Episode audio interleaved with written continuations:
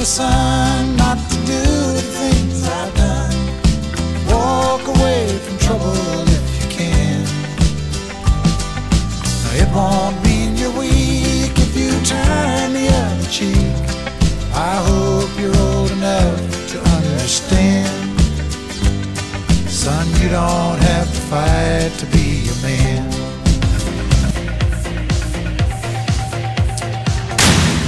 Welcome, ladies and gentlemen, to the ultimate killjoy in the pinball hobby, Kaneda's Pinball Podcast. I'm going to talk about how people are saying that I'm ruining the fun in the pinball hobby because I want more magic into these games. We're going to talk about that. We're going to talk about whether or not Kaneda is a hypocrite because I'm going after Jersey Jack Pinball again because of playfield issues again and I have a machine new in box. I'm going to talk about what I'm going to do with that. We're going to talk about Spooky Pinball and what you can expect from their new release. They're going to do a change this time with how they release this game. We're going to talk about those details. I'm going to talk about a Guns N' Roses topper which is ridiculously priced, and whether or not we think that is worth it. And of course, I'm going to give you my opinions about The Mandalorian after watching the stream on Friday and Dwight telling us the game in Dwight fashion. We're going to talk about that. Now, before I do that, I want to thank those of you out there who are showing support for the show, and I mean it after 583 podcasts about pinball and almost 3,000 listeners per episode, I think we have a total of over a little over 50 people who contribute to the show. So I want to thank the new contributors to Kaneda's Pinball Podcast Lawrence Levine, Thank you. I want to thank Russell Williams. I want to thank Royal Jack, Dan H., Jason Cummins, Frank D'Angelo, Nash Paradise, and also this is these are my Patreon donators, but you can also donate to Kaneda's Pinball Podcast. I've actually made it easier now. You can go to PayPal and just make any donation at canadapinball at gmail.com as my PayPal address. And I want to thank Erica Musket, George H., Daniel Norton, Craig Young, and of course Justin Kelly, as you know, just sold his Tron LE for 25 $1,000. So, Justin, thank you so much for your tiny contribution, considering you just sold your game for $25,000. No, I love Justin. So, let's get right into it. So, let's start with the Mandalorian reveal. And once again, we saw Jack Danger, Brian Eddy, Dwight Sullivan, Mike Vinikour, and the Stern team reveal this game to the world Friday night at 7 p.m. Eastern Standard Time. And once again, we got what I consider to be one of the sloppiest and one of the most confusing ways to show people a game. And I keep saying this every time they do this, every time Stern Pinball allows Dwight to take the glass off the game and start explaining complex rule sets with his fingers in such a haphazard way. It's so confusing. We have no context about what the game is about yet. We have no context how you're supposed to journey through the game. And it's almost like he's looking at the playfield confused about where to start because I understand that Dwight is super passionate about the game. I understand that he's super excited to show us everything that's in the game, but he doesn't have like an agenda of how he wants to talk about one thing at a time. He needs to be more professional. This is the number one pinball company in the world,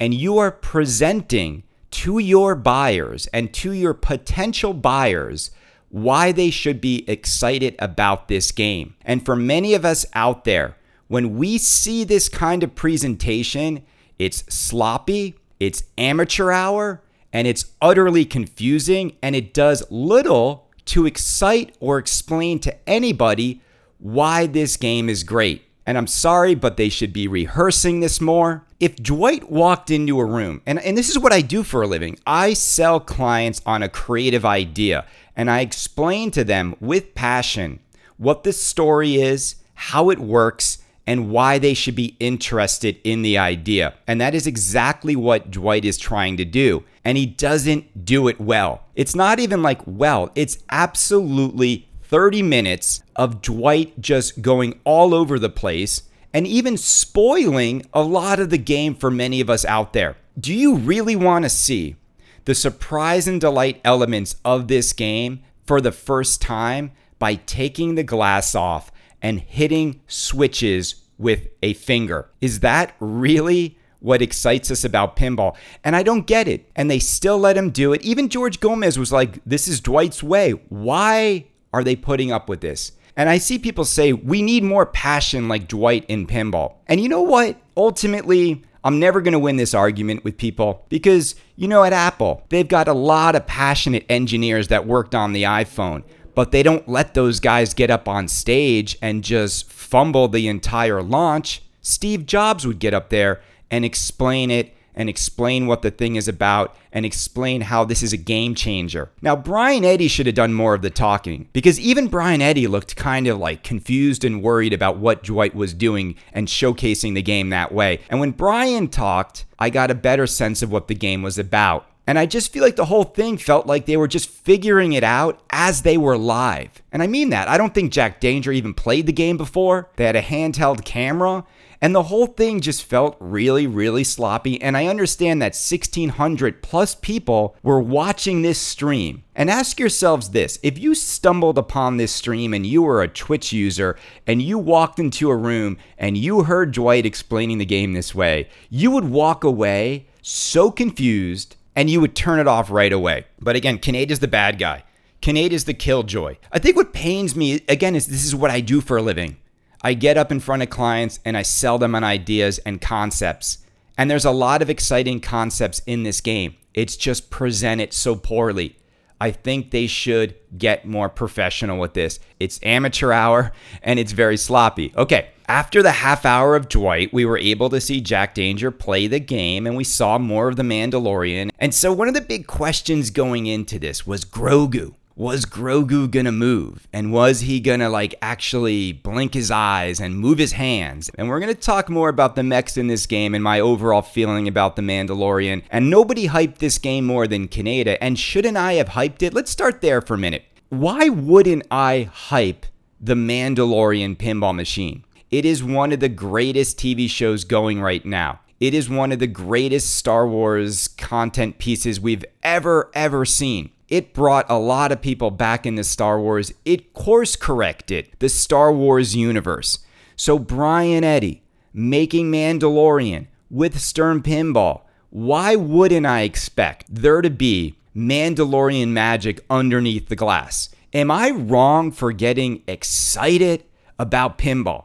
And this is going to be one of my overall statements on this podcast is I think that a lot of people look at me and they call me stuff like hypocrite they call me stuff like I'm pumping and dumping these games.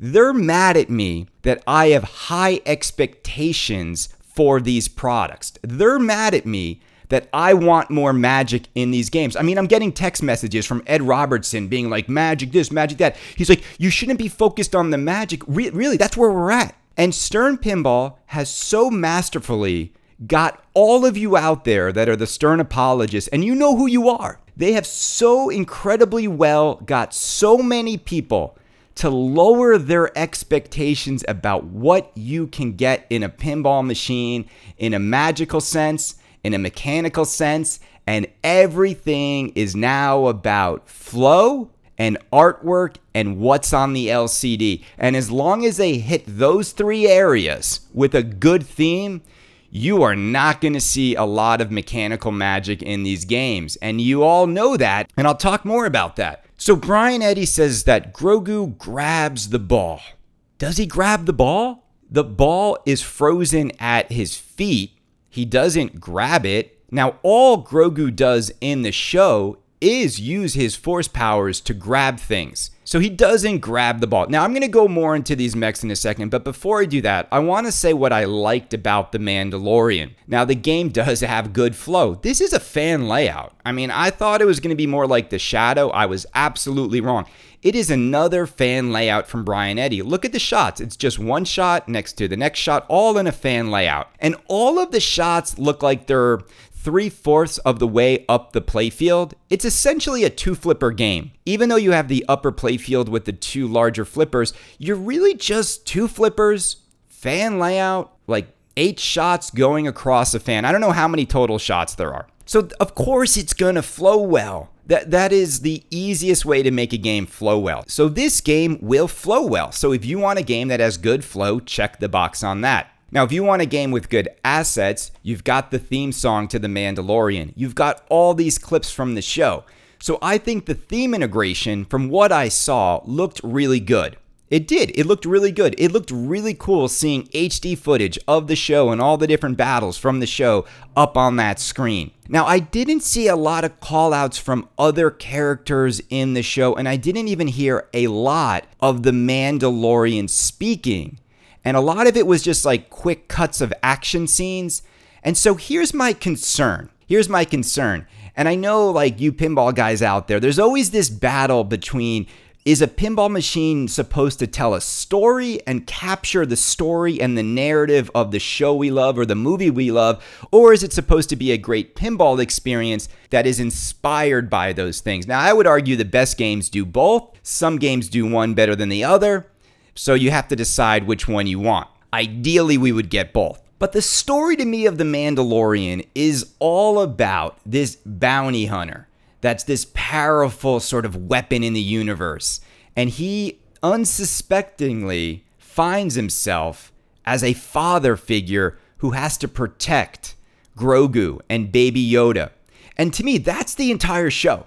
Like if you were to zoom out, it is that is what makes this show so powerful is this strong being has to now act like a father and nurture and protect this baby. But then he finds out that this baby actually has more powers than he even does with his force powers.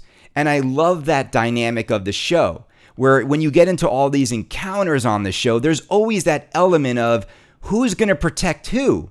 Mandalorian is often protecting the child, but then every once in a while we run into a moment in which the Mandalorian himself is vulnerable and he needs protecting, and then the child sort of uses his force powers and helps him out. I love that dynamic of the show. Now, I'm not sure there's any of that dynamic in this game because Grogu is just in the upper left corner as a doll and doesn't do anything. And I'm going to talk more about how I think his lack of force powers in this game and the lack of creativity of using his force powers in this game is one of the most uninspired usages of one of the most amazing creatures and most amazing characters in the Star Wars universe.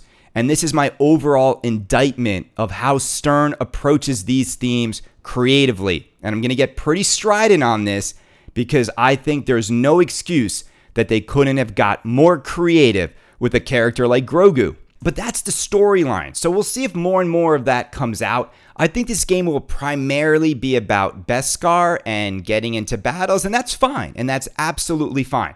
So I think the clips look really good. The display looked great. Randy Martinez's artwork looks phenomenal. This game looks great. I thought the light show was also very cool in this game. Very cool stuff going on with the light show. It's not full RGB LEDs, but Stern has upped its game with light shows. Some Stern games have horrible light shows. Batman 66 some of them have really, really improved light shows, and I think Mandalorian is one of them. It is hard, though. It is hard to be impressed by light shows these days because when we see stuff like GNR light shows, and then you see stuff like this, it just, you know, I'm just not impressed by almost any light show anymore.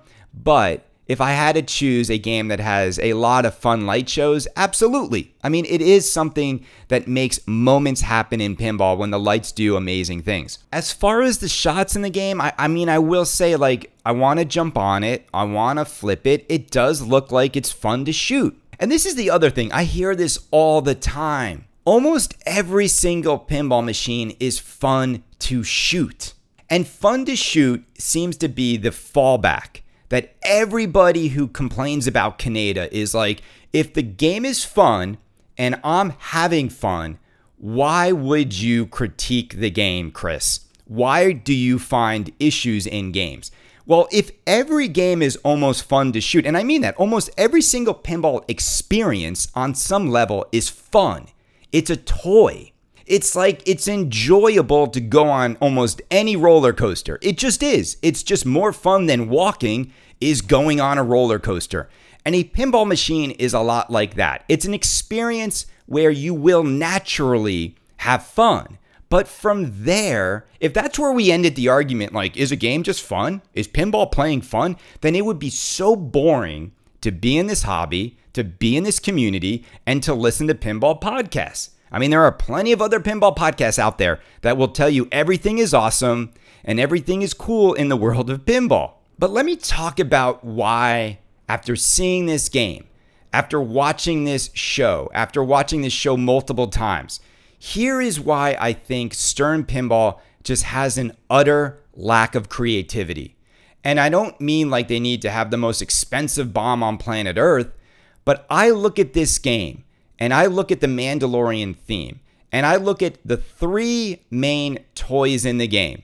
You've got Grogu in the upper left corner, where there's a magnet by his feet. That's the Herman Munster magnet that just uses the magnet to randomly throw the ball into different lanes to spell child. So you've got that. That's the use of Grogu.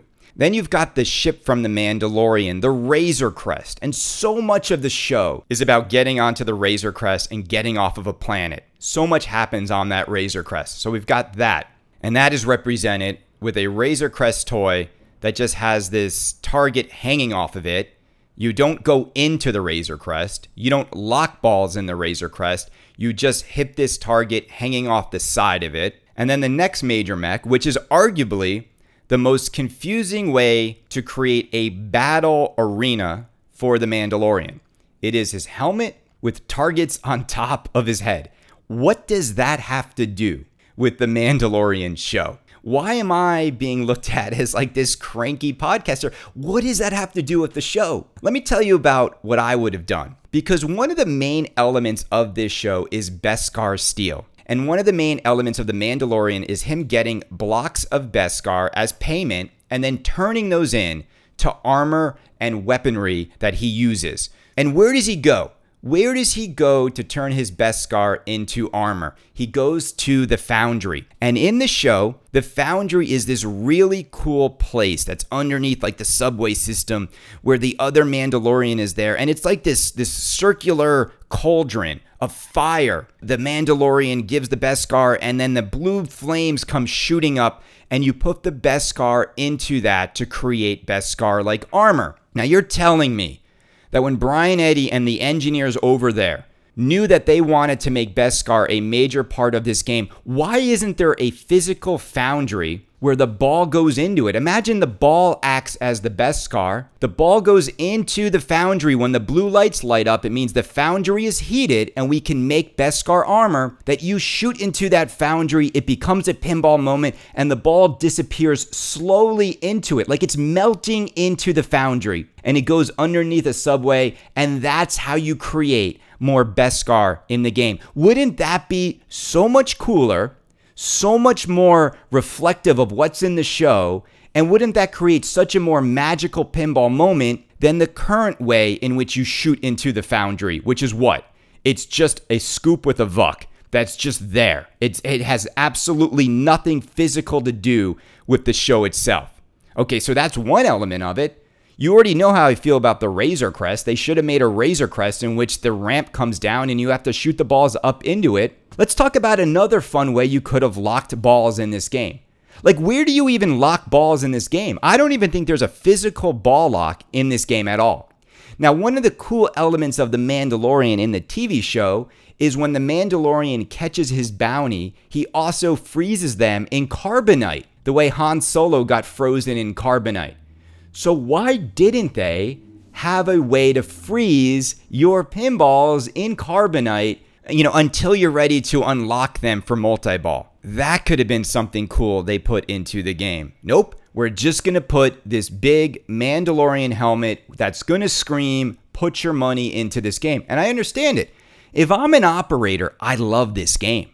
This is an operator's dream come true because from 10 feet away, you know it's Mandalorian. You see that baby Yoda doll. You see that Mandalorian mask. So, absolutely, I, I can understand why operators love this game, but I'm not looking at it like that. I'm looking at it like, is Stern creating the ultimate world under glass for Mandalorian? And I don't think they are.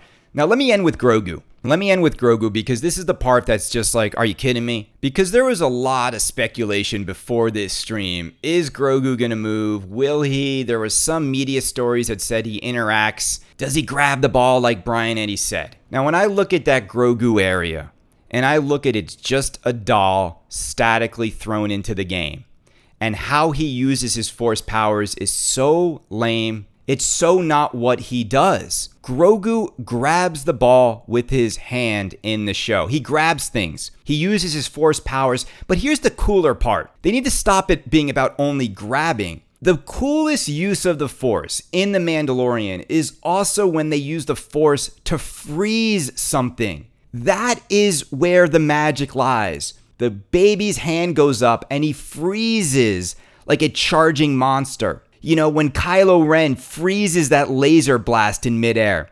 And you're telling me that Brian Eddy and all of the Stern engineers over there couldn't figure out a way to get baby Yoda and Grogu to freeze balls as they're moving and hover them over the playfield. I don't mean like off the wood, like the force is grabbing it and then throws it back at you. You're telling me they couldn't figure that out. And it is such a lazy way they put him into this game in the upper left corner to just randomly drop balls over lanes that spell child. How is that exciting?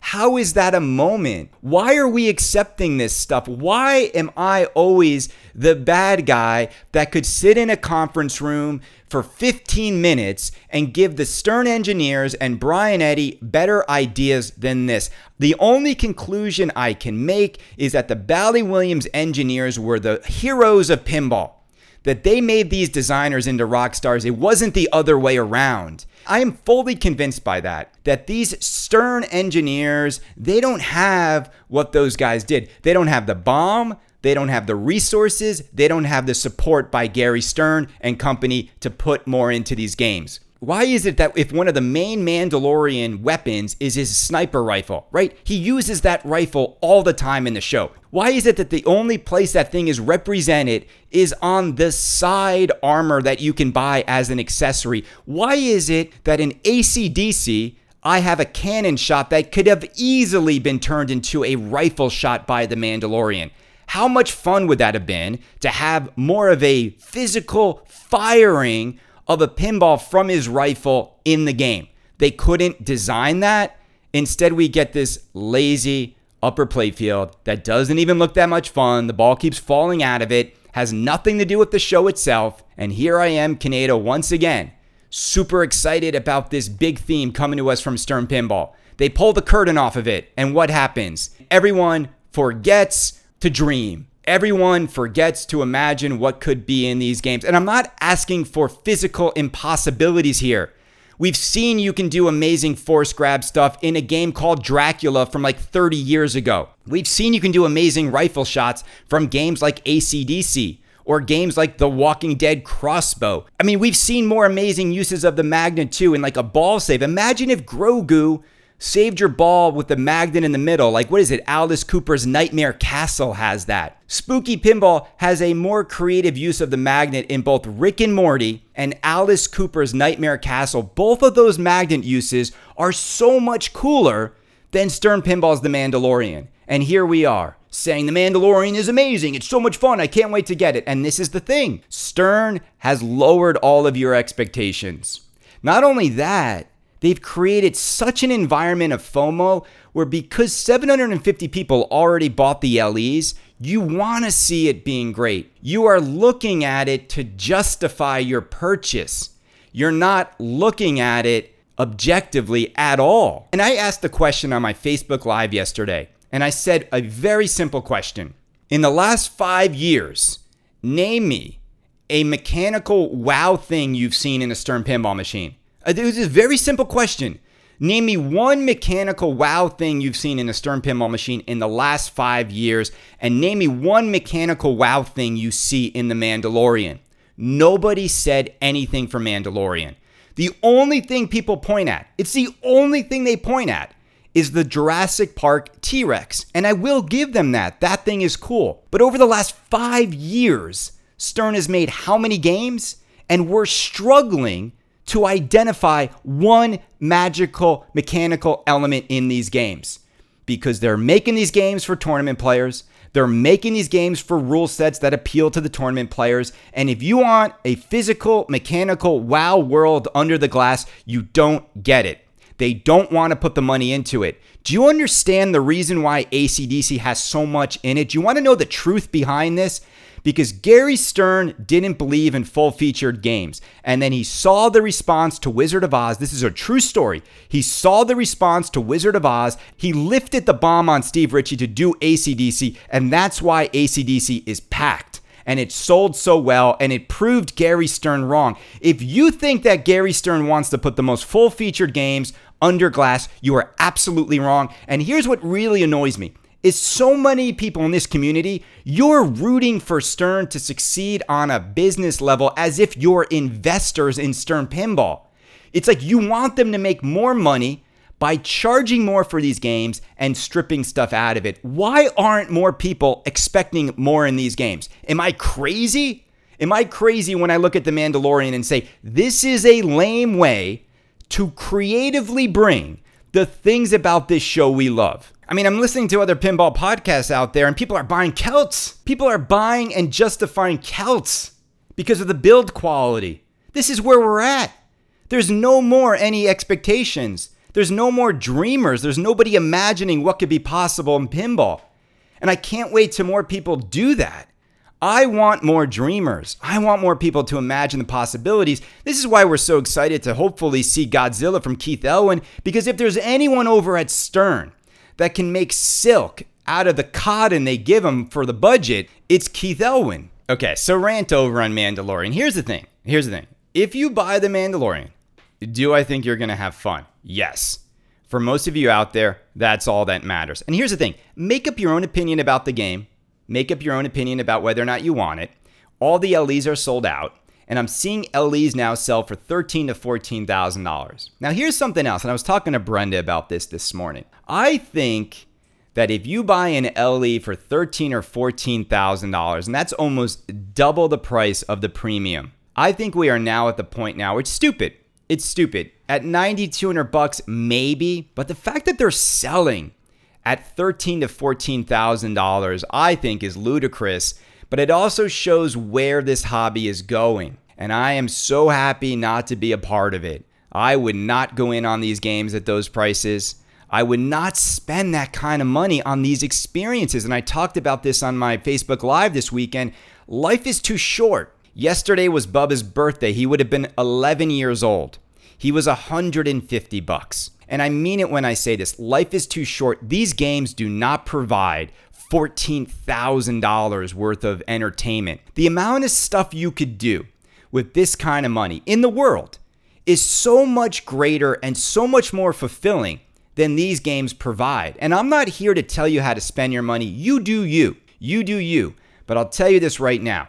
If you took your family, and I said it on my Facebook Live, if you took your family to Japan or to Disney World or somewhere, I, those are like the, those, those shouldn't be the only two options. But we had so much fun in Japan, and we were going through my phone the other night.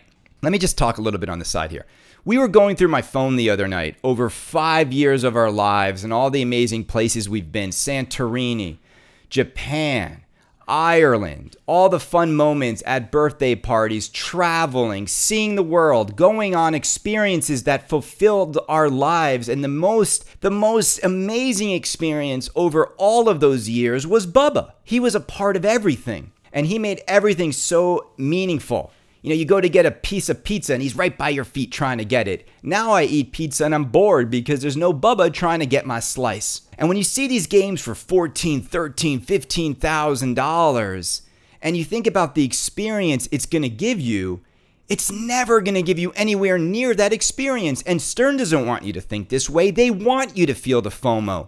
They want you to run after every new release. Distributors don't want you to feel this way. They want to sell you. They want to sell you on this enjoyment that is waiting right around the corner from these games. They want you to chase every new game. And I'm here to tell you, as a man who doesn't even have a pinball machine set up, when I went through my camera over the last five years, I had almost no videos about pinball.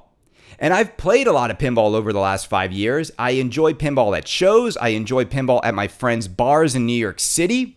I go over to my friends' places and play pinball. And when I can, I will put a few pinball machines in my home one day. But that's it. I don't need 15 or 20 or 30. There is diminishing returns on the enjoyment you get. What makes this hobby fun, what makes this hobby enjoyable is free. And I mean that. It's absolutely free. It's the people it's the conversation, it's the excitement we feel with every new game that's about to come out. That is free. Following that is free. This podcast is free unless you donate, which you should. CanadaPinball at gmail.com and CanadaPinball at Patreon. You should donate, but it's free. It doesn't cost you anything. And I think sometimes, you know, people are like, oh, he doesn't know what he's talking about because he doesn't own games and he doesn't set up games and he doesn't operate games.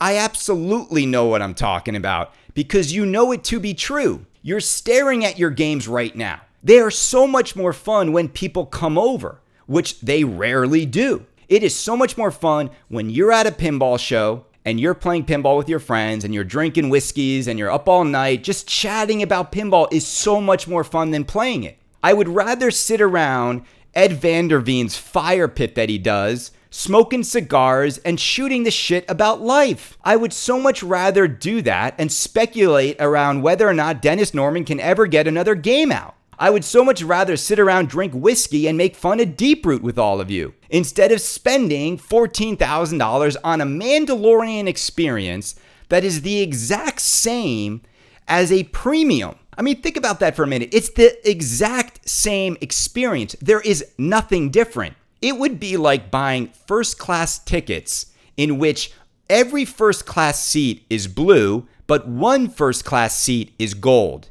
And that gold ticket is twice as much money. You're on the same plane, having the same experience, getting the same food, same drink, same hostesses, same everything, but you're gonna pay twice as much because you got the gold seat. And that's all the LEs are. Stern does nothing to make them different on any level. There's no modes that are unique. There's no mechs that are unique. You don't even get a topper. You don't get much. And that's fine. At 9200 bucks fine. Maybe you spend a couple thousand more for bragging rights. But people are spending 13, 14, 15,000 dollars for these games, and I'm here to tell you, it's stupid. I wouldn't do it. Do what you want with your money, but I think it's stupid. The other thing I want to address real quick is Jersey Jack Pinball. So Jersey Jack Pinball needs to say something. They can't go into radio silence. They can't hide. There are too many pictures of these Guns N' Roses machines falling apart right now. So I look forward to seeing their response to this, and so does everybody else, because people are not going to brush this under the carpet. Someone called me a hypocrite. They said, Chris, you're a hypocrite because you have a new in box Guns N' Roses collector's edition, and you're telling people now to stop buying Jersey Jack games until they fix the problem, and you're not returning your collector's edition, which makes you a hypocrite. And I wanted to say to those people on Pinside who are saying this, are you okay in the head? Do you understand what the definition of hypocrisy is? How did I know that there were going to be playfield issues on my collector's edition. When I bought my collector's edition, first and foremost, when all the collector's editions sold, nobody knew that there would be playfield issues with GNR. We all expected them to have fixed the problem after Willy Wonka, okay? But when I bought my GNR CE, I expected the quality to be fixed. Now that I know that my game could be a ticking time bomb, now that I know that my game could have issues. What should I do? I don't want to sell my game. I love Guns N' Roses. I love this machine. The quality of the playfield does not take away from the game being a masterpiece. I'm not a hypocrite because I'm not saying, oh, take my money back. I am demanding for all of you and for me a solution from Jersey Jack Pinball. That is the crusade I am on now. But here's the thing if all of us knew that these playfields were going to disintegrate before we ordered Guns N' Roses, absolutely we all would have been much more cautious about going in on these purchases. And my point of telling people to stop ordering games today is that now you know your game could be problematic. So why would you buy a game today? Why would you lock in your money today when you have to wait months to get it and you don't know they've solved the problem? That's not me being a hypocrite. That's called me looking out for people, which you're not going to get from everybody else in the pinball media. Watch, go listen to their shows. They're not talking about this. They don't care. They don't care. They don't want to burn their relationships with these people. They are going to tell you it's not a big deal. They're going to tell you, like, well, I guess you're just going to have to have fun and, and, and ignore it. So let's see. Again, I put I put the onus on the other pinball media out there to not brush this under the carpet. This should be front page news on This Week in Pinball. And Jeff should be reaching out to the folks over at Jersey Jack Pinball and get an answer and an official response from them. But until then, it's radio silence, but I'm not a hypocrite. Well, speaking of Jersey Jack Pinball, Lior, the art of pinball, has a Guns N' Roses topper that he is calling the most advanced topper to date in the history of the universe. It has a skeleton that looks like Axl with a guitar behind him where the neck is way too short. It looks like a ukulele, and it has uh, some sculpted guns and roses, and it's uh, supposedly going to do all sorts of things, so much stuff that it comes with its own computer system, and it's going to have a light show and who knows what else. Maybe smoke, I don't even know what it has.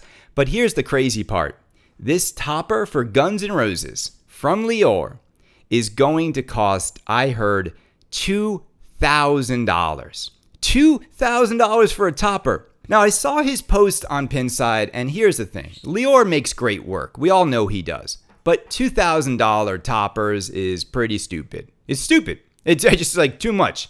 Now, look, it's your money again. You can do what you want with it. But here's the other part, and I told this to Lior, and this is why I don't like his business practices right now. He says he's going to make 100 or 150 of them. I don't like that. I don't like what you're doing. If you're going to sell a $2,000 topper, why are you saying it's either going to be 100 or 150? To me, that is really shady business practices. Which one is it? Because I think what he's doing now is like he's trying, he's trying to sort of gauge what the market reaction will be. You have to set the number beforehand. He's basically opening a door where like if 100 sell right away, he's then going to go say, well, it's, it's now 150. And now maybe those people bought it because they thought there were only going to be 100. So, Lior, I'm here to tell you right now I know you listen to the show, you know I'm a fan of your work, but this is not how you do it. You can't keep it loosey goosey. Is it 100 or 150? And you need to confirm that for people before you open up the order banks. I think it's shady if you do it the other way because you know what you're trying to do. If people flock to it, then you're going to try to make another 50 at $2,000 a pop. Just do the math in your head, people, how much money he stands to make with just this topper alone. He's going to make more money off of one topper probably than like Eric Meunier makes all year making the entire game. It's a lot of money. It's a lot of cheddar. But stop with the wishy washy marketing, man. It's not how you do business. I asked Brenda, what else should I talk about? And she says, it's a beautiful day. Everyone should stop listening to your podcasts, get outside, and enjoy life. I can't think of a better use of time than that, really. Why is anybody still listening to this show, right? You know, Brenda, people are starting to say, like, I'm not listening to him anymore. He's taking the fun out of pinball. Do you believe them, Brenda? I love that all the people that say they're not listening to Canada's Pinball Podcast anymore, guess what they're doing right now? They're listening. I want to congratulate Marty Robbins is going to be a designer for Haggis Pinball. Internal designer over at Haggis. And 106 Celts apparently have sold. It's a lot of alcohol that must be being consumed over there in Australia. But congratulations, Marty. We look forward to seeing what you design. Now, here's the thing now it gets even harder and harder and harder for some of these pinball personalities to objectively talk about these companies. I mean, I want to hear Jeff Teolis' take on Deep Root. Jeff, come on, man. I know your voice is in Raza, but you don't hear these guys talking about these companies because they're part of these companies' products. Guess who's not in any pinball machine? Kaneda. Guess who doesn't get asked to be in any pinball machines? Kaneda. You know, I'm still surprised that no one has put an F Kaneda as a call out, like hidden somewhere in a game. That would be like the dream of mine where, where I just get cursed out by a machine. If someone can do that, if you're listening, Spooky Pinball, do that please. Be like, screw Kaneda. Just do it as, as a random call out. All right, I'm going to end this show with a spooky pinball update. You haven't heard this before, but this is a rumor I'm hearing about Spooky Pinball's next title. Now, all right, rumor about Spooky Pinball. Love this. So I think it's Halloween. I'm not sure. I think they're using that artwork to throw us off, but we will find out. I might be right, I might be wrong, but Halloween is my guess. But here is another thing that I'm hearing will happen. Now, if you're spooky, you're seeing the way games are selling, and you're seeing the most effective way to sell games and to create FOMO and to get people to spend the most amount of money on a game. What do you do? You offer a limited version of the game. You offer an LE or you offer a collector's edition, and then you offer another version of the game or two for people to choose from. So I'm hearing that Spooky Pinball over in Benton, Wisconsin, their next title, they will make 1,000 of them. But here is what they are going to do to create FOMO, to create demand. Spooky Pinball will be going to a three tiered model on the next game itself. You are going to get a collector's edition, a whatever next edition, and then maybe a standard edition of the game. So get ready. Get ready now to have to chase after your spooky distributor to get on the list for the collector's version of the game. Now, it only makes sense for them to do this. It makes absolute sense for them to do this. You know, in a weird way, though, I don't think Spooky's the kind of company that wants to deal with this. Because with Rick and Morty, nobody felt like they got a lesser version of the game. You got the option to fill out your option list and put everything you wanted onto your game. I know why they're doing this, and they might be nervous that this theme is not going to be a buy it now kind of theme like Rick and Morty. But I also think Spooky is not the company that wants people to feel like they missed out on getting the collector's edition. So I'm curious to see if they go through with this after hearing my podcast because I do think it's going to make people feel like bummed out. Let's say they say they're only going to make 200 or 250 collector's editions of the next game. But what if like 400 people want it? I don't know. I don't know if they want to go down this road. I always felt like part of the appeal of Spooky is they didn't play those games. They didn't try to create that kind of FOMO. They don't want to be the company that like makes people feel like they missed out on something.